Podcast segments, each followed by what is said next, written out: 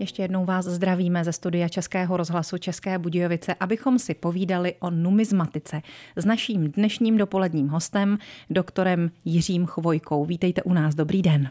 Děkuji, dobrý den vám i posluchačům. Záměrně jsem neprozrazovala o vás víc, na to postupně dojdeme. A to proto, abych se vás mohla na úvod zeptat, co to ta numizmatika vůbec je, pro toho, kdo to třeba netuší. Většina lidí se domnívá, že numizmatika se týká starých mincí, což je sice pravda, ale jenom částečná, protože se týká i nových mincí a kromě toho, kdybychom chodili nakupovat jenom s mincemi, tak bychom toho asi mnoho nepořídili. Takže do numizmatiky samozřejmě patří i papírová platidla. Možná bychom i pořídili, ale dost bychom se přitom nadřeli. Přesně tak, hlavně při větších nákupech. ano. Eh, je to tedy sběratelství těch nejrůznějších ano. druhů platidel? Sběratelství a studium. A jedná se jenom o platidla, anebo ještě něco dalšího? Spadá do toho vašeho do okruhu zájmu? jsou tradičně řazeny také medaile. Mm-hmm. Těmi sice nikdo nikdy neplatil, ale je to už staletí zažitá tradice, takže mince, papírová platidla plus medaile rovná se numizmatika. A vy, numizmatici, se nějakým způsobem scházíte, organizujete. Ano, v naší republice existuje Česká numizmatická společnost, která má v republice přibližně 30 eh, poboček a dvě z nich fungují i v Jižních Čechách, konkrétně v Táboře a tady v Českých Budějovicích. A tady v Českých Budějovicích vy jste býval dlouholetým předsedou té ano. České numizmatické společnosti, tady té oblasti. To jste položil někdy tak v době 70. výročí toho spolku? Přibližně asi, že?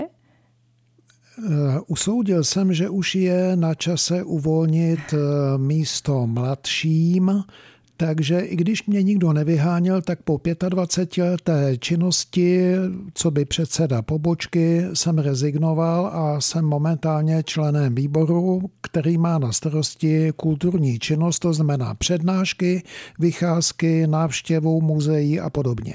No a my si tady, tady od vás necháme dnes něco povědět o tom, o čem si povídáte třeba i s vaším publikem, takže se k tomu za chvíli znovu dostaneme. Ještě předtím bych se ale ráda zeptala, kdo všechno se může stát členem takové numizmatické společnosti. Musí to být jenom ten sběratel nebo třeba i jenom obdivovatel? No, jistě je jenom obdivovatel. Jsou tady dvě základní podmínky. Za prvé věk 18 let a výše mm-hmm. a za druhé čistý trestní rejstřík rejstřík. Aha. A pokud se týká toho věku 18+, plus, tak to je pro členy, ale máme i hosty, kterým je 13 let, 15 let, ti se prostě mezi nás chodí dívat, kluci začínají sbírat a časem, jak věřím, z nich vyrostou právoplatní členové České numizmatické společnosti koníček, který má hodnotu, dokonce skutečnou hodnotu vyčíslitelnou penězi, je ten, o kterém si tady dnes povídáme s doktorem Jiřím Chvojkou, naším dopoledním hostem a za chvíli se k tomu tedy vrátíme, k numizmatice.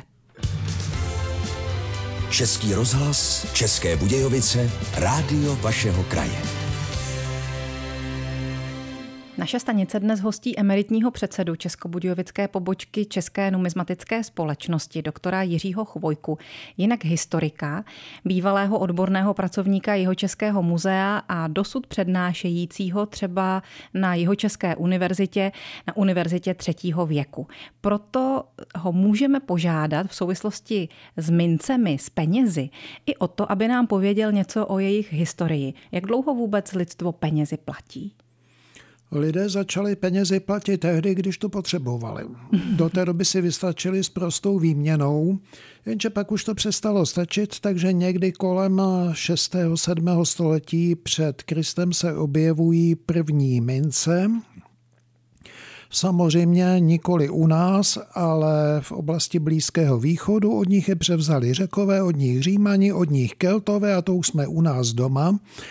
První české mince se jmenovaly denáry, nechali je razit Boleslav I. někdy po roce 950. Stříbrné mince velikosti přibližně dnešní koruny z velmi kvalitního stříbra. Jenže bohužel přemyslovci přišli na to, že čím více se do mincovního kovu přidá mědi, tím více se ušetří stříbra. No a šetřili čím dál tím víc, až to skončilo tak, že denáry skončily jako nehodnotné měděné plíšky, které nikdo nechtěl. Takže kolem roku 1200 přišla mincovní reforma, která nám přinesla nové peníze, říká se jim brakteáty. A byly to mince velmi netypické, připomínaly trochu mističku, byly profilované a to byla jejich slabá stránka. Oni se snadno lámali.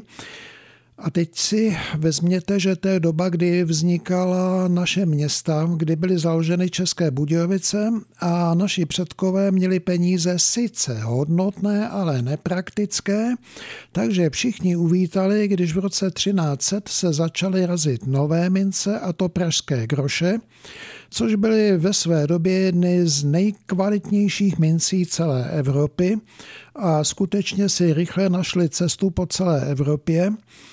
U nás byly raženy zhruba 250 let, ale to už nestačily, a protože už se bylo zapotřebí vyrovnat i s velkými platbami, tak se objevily velké masivní těžké mince zvané toláry, krátce po roce 1500. Tolar byl eh, hodnotou roven 30 pražským grošům, no a tolary u nás vydržely až do Františka Josefa I. Ke konci jeho vlády se přešlo na praktičtější korunovou měnu, to byl rok 1892 a od roku 1892 platíme korunami dodnes. Dalo by se třeba říct, jaký ekvivalent k dnešním korunám je ten tolar? Kolik bychom si toho dnes za tolar pořídili, za ten tehdejší? Jakou měl hodnotu? Bylo Já to na krávu, to... na auto? Já vám to přiblížím asi takhle. V 16. století stačilo mít, řekněme, 20 dolarů, abyste si v Českých Budějovicích mohli pořídit hodně skromný domeček někde třeba v Hradební ulici. Mm-hmm. Když jste chtěli bydlet lépe, tak to předpokládalo alespoň 100 dolarů. No a kdo měl velmi náročnou manželku, tak musel sáhnout do měšce ještě hlouběji a nejdražší dům v Budějovicích v té době, to byl rohový dům náměstí a krajinské třídy, takzvaný Puklicovský, tak ten stál v té době 1200 dolarů. Hm, no tak to už je potom pořádná částka. Přesně tak. A kdy přišly na řadu papírové bankovky? Za Marie Terezie. Tato velice schopná dáma v roce 1762 vydala příkaz k vydání papírových peněz, kterým naši předkové říkali bankocetle a za jejich padělání platil až do roku 1850 trest smrti. Byly to nezvyklé peníze, pro nás měly formát na výšku, ty nejstarší byly tištěné jenom po jedné straně, byly černobílé jenom a měly ručně psané podpisy bankovních úředníků. Aha. Takže to bylo první platidlo ve formě ano, bankovky na ano. území našeho státu. Ano, přesně tak. Tak k té další novodobější historii se spolu dostaneme za chvíli. Mezitím si pustíme písničku. Naším dnešním dopoledním hostem je doktor Jiří Chvojka.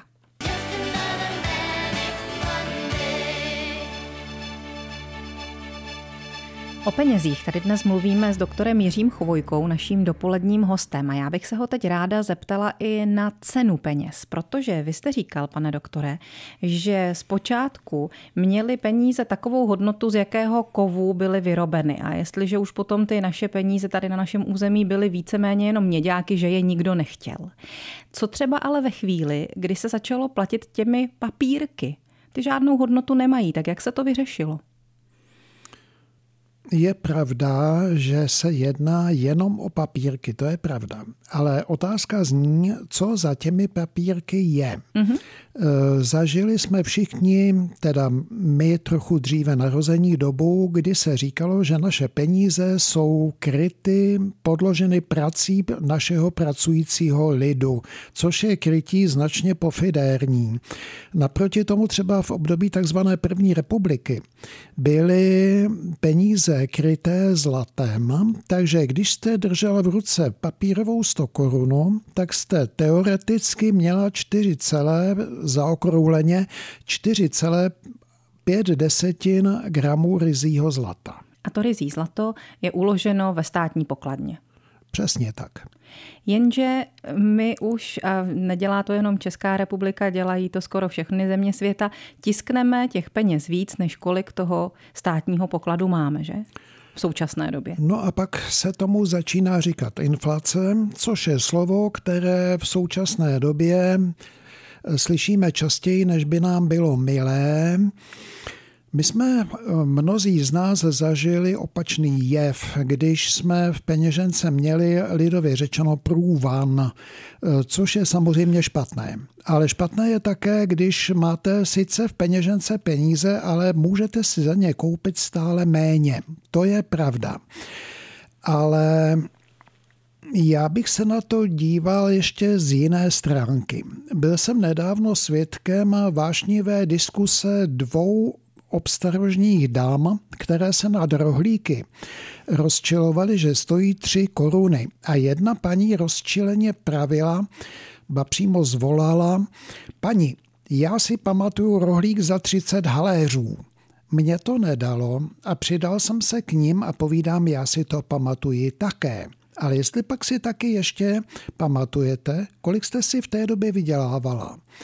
Já jsem si pak doma to trochu propočítal a vyšlo mi, že můj současný důchod je zhruba 12 až 13 násobek toho, kolik jsem si vydělával v době, kdy rohlík stál 30 haléřů. Takže když pak vynásobíme těch 30 haléřů 12, 13, tak už se dostaneme k částce, která je nad těmi třemi korunami. To znamená, Jistě. ještě tam máte rezervu. Ano, mohu si pořídit víc rohlíků. Ono mezi námi řečeno, inflace není jev současný, to je jev historický. To, jak jsem hovořil o tom, jak skončily české denáry, ty skončily taky jako inflační peníze. A nejznámější inflaci prodělalo Německo po první světové válce, kdy jste například za dvou kilogramový bochník chleba musela zaplatit 4 miliardy 200 milionů německých marek. No nepovídejte. A ku, povídám. A kurz německé marky vůči dolaru v té době byl 4 biliony 210 miliard 500 milionů ku jednomu americkému dolaru.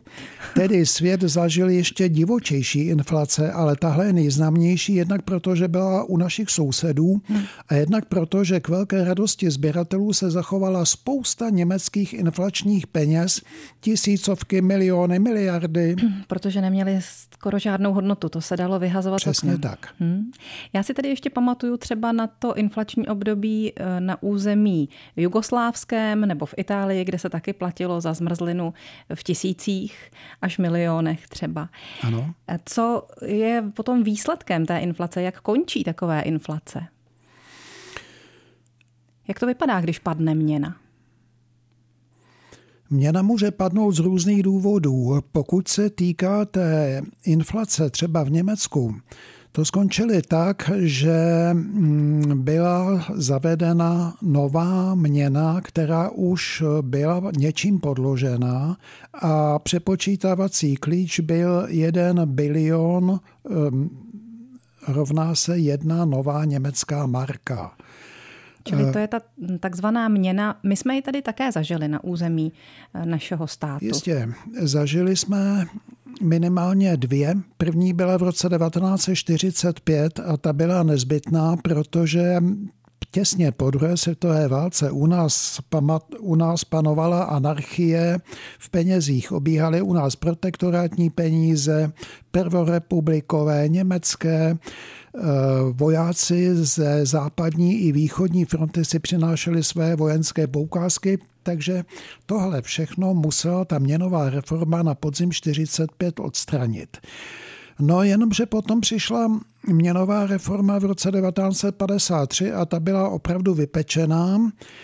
Navíc já jsem na své vlastní dětská ouška slyšel prezidenta Zápotockého, který se dva dny před eh, zavedením měny dušoval, že to jsou výmysly nepřátel socialismu a prásk a byla a přepočítavací poměr staré ku nové měny byl 1 ku 5 až 1 ku 50, tedy pokud jste nebyli třídní nepřítel, pak se nepřepočítávalo nic. Aha.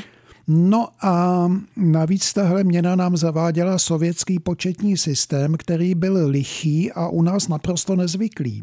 My jsme byli zvyklí na sudý systém, dvou koruna, 20 haléř, 20 koruna a nejenom jsme měli tří haléře, 25 haléře, 3 koruny, 25 koruny. E, bylo to všeobecně neoblíbené a výsledkem bylo, že v 70. letech se ve vší tichosti objevily nejdříve kovové dvou koruny, potom papírové 20 koruny, protože strana a vláda usoudili, že i když Sovětský svaz je náš vzor ve všem všudy, tak přece jenom nemusíme i docház, zacházet až tak daleko vrátili jsme se k obvyklému systému. Hmm, ono se to i lépe počítá, když nemusíte násobit třema, ale třeba dvěma, nebo spíš dělit.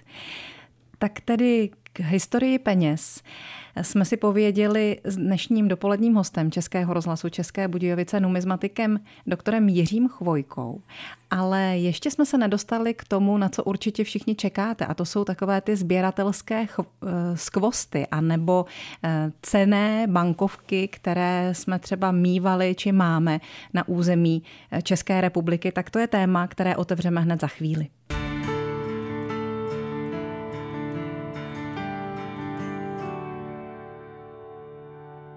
Historik, numizmatik a pedagog.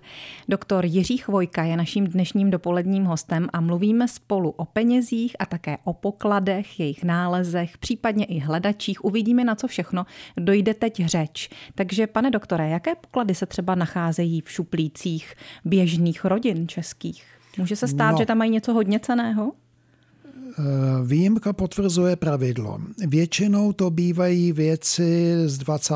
století, Vzácně se vyskytnou i věci starší, ale v žádném případě bych tyhle věci ze šuplíků nevyhazoval nebo nedával do sběru. A nepodceňoval nepodceňoval, protože i tam se může objevit leco zajímavého a například, kdybyste v tom šuplíku našli prvorepublikový pětihaléř z roku 1924, tak mi dejte laskavě vědět, protože jsem ho měl v životě v ruce jednou a to, tehdy byl zapůjčen do zdejšího muzea z Národního muzea v Praze a byl pojištěn na maličkost – 1 milion korun československých a to v té době bylo poněkud víc než dnešní 1 milion. Takže dnes by to mohlo mít jakou hodnotu takový jeden pětihaléř z první Těžko republiky? říci, ale bylo by, to, eh, bylo by to určitě v jednotkách, možná i nízkých desítkách milionů. A to všecko proto,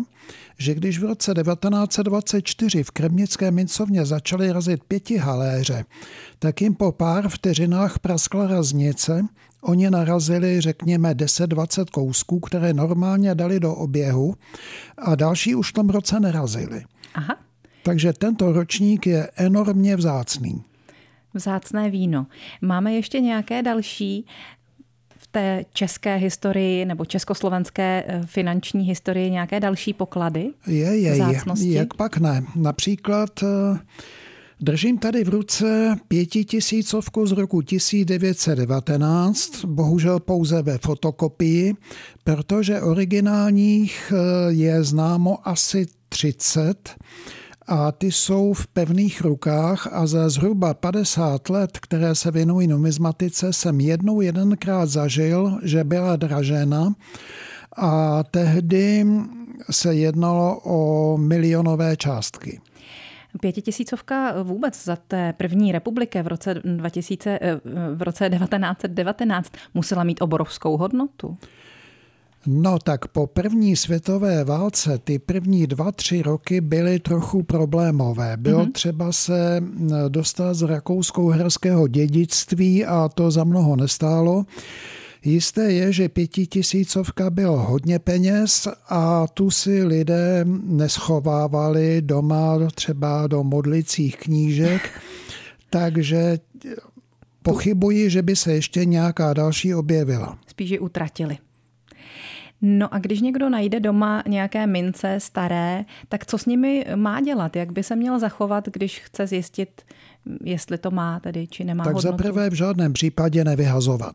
Za druhé doporučuji muzeum, kde je profesionální numizmatik, a nebo se obrátit na Českou numizmatickou společnost. Říkal jsem, že tady v Jižních Čechách fungují pobočky České Budějovice a Tábor. Takže tady se najdou lidé, kteří vám s tím na úrovni a poctivě poradí. Uh-huh. A mají třeba hodnotu i takové ty bankovky, respektive mince, které jsou vydávány výročně třeba Českou nebo dříve Československou národní bankou? Všechno má svoji hodnotu. Otázka zní, v jakém nákladu byla ta, která mince vydána. Je rozdíl, jestliže mince byla vydána v nákladu 100 tisíc kusů a je rozdíl, jestli byla vydána v nákladu řekněme 10 tisíc. Tak je samozřejmé, že ta druhá je ceněná výrazně výše. A mají hodnotu jenom sběratelskou, anebo by se s nimi dalo i platit teoreticky? Ve své době za Československa to bylo běžné platidlo, ale v praxi jsem se setkal pouze jednou jedenkrát, že v drogerii v Bánské Bystrici jsem si šel koupit náplast na odřenou patu a byl jsem svědkem toho, jak se sešlo všechno osazenstvo drogérie, protože si nevěděli rady s tím, že tam jedna paní chtěla platit stříbrnou pamětní 25 korunou. Vyřešil jsem to za ně tím, že té paní jsem dal papírovou, no a tahle kovová mi zbyla do dneška jako suvenýr. Byla to pamětní mince vydaná k výročí Národního muzea tak to byly poklady v peněženkách nás či spoluobčanů, případně těch bývalých, anebo v šuplících, které doma máme a kde držíme nějaké svoje tajnosti, ale na poklady, které se nacházejí třeba někde pod zemí, dejme tomu v lese, tak na ty se dostaneme už za chvíli s naším dnešním dopoledním hostem, doktorem Jiřím Chvojkou. My dnes v Českém rozhlase České Budějovice dáváme řeč o penězích s dopoledním hostem doktorem Jiřím Chvojkou, bývalým odborným pracovníkem jeho Českého muzea. A jako takového se ho tedy teď zeptám na poklady, na nálezy třeba starých mincí, starověkých, středověkých, nejenom na ty nejvzácnější v České republice, ale třeba i na jeho české. Co vám prošlo rukama? Předně si musíme uvědomit, že zákon hovoří zcela jasně. Zákon 20 z roku 85 říká, že tyto věci jsou majetkem státu a nálezce je povinen je neprodleně a v úplnosti odevzdat. Tím pádem pak získá nárok na nálezné, které podle onoho zákona činí 10% z historické hodnoty. Takže pokud naleznete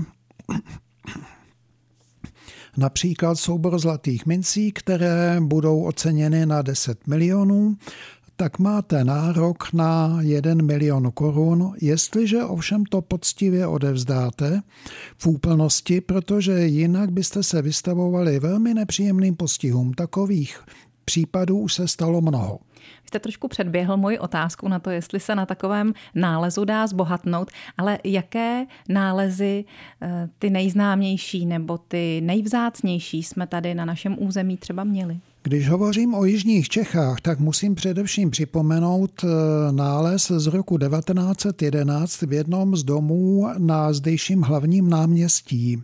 V tom domě byla lékárna a byla tam už po staletí. A lékárník, který ji vlastnil na počátku 17. století, v době, kdy začínala 30-letá válka, tak svůj majetek svěřil pro jistotu zdi domu, protože byla doba neklidná, vojsko, že ano, Člověk nevěděl, co se může stát. Mm, nepochybně zemřel dřív, než si on a nebo jeho blízcí ten nález mohli vyzvednout, takže ten poněkud větší pitlík z kůže obsahoval několik tisíc mincí, mezi nimi bylo i několik mincí zlatých a z toho dvě byly zabalené zvlášť v lístečku, na kterém bylo poznamenáno, že tyto zlaté mince mu věnoval voda Maximilián, když jel přes České Budějovice. Byl zachvácený revmatickou horečkou a pan lékárník mu od ní pomohl vodičkou, kterou extra pro něho destilíroval z jelního srdce a jeleních jater. No prosím vás.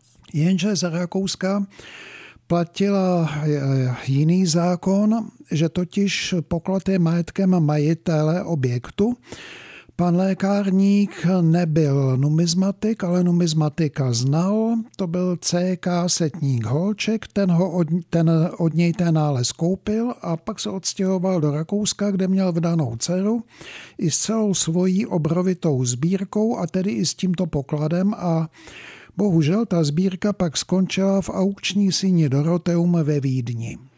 Tak my jsme jako jeho Češi, oni tady přišli, ale pán se napakoval. To nepochybně, i když dneska by se napakoval ještě podstatně více a já jsem šťastný, že v jeho Českém muzeu máme několik mincí, které prokazatelně z tohoto pokladu pocházejí. Aha.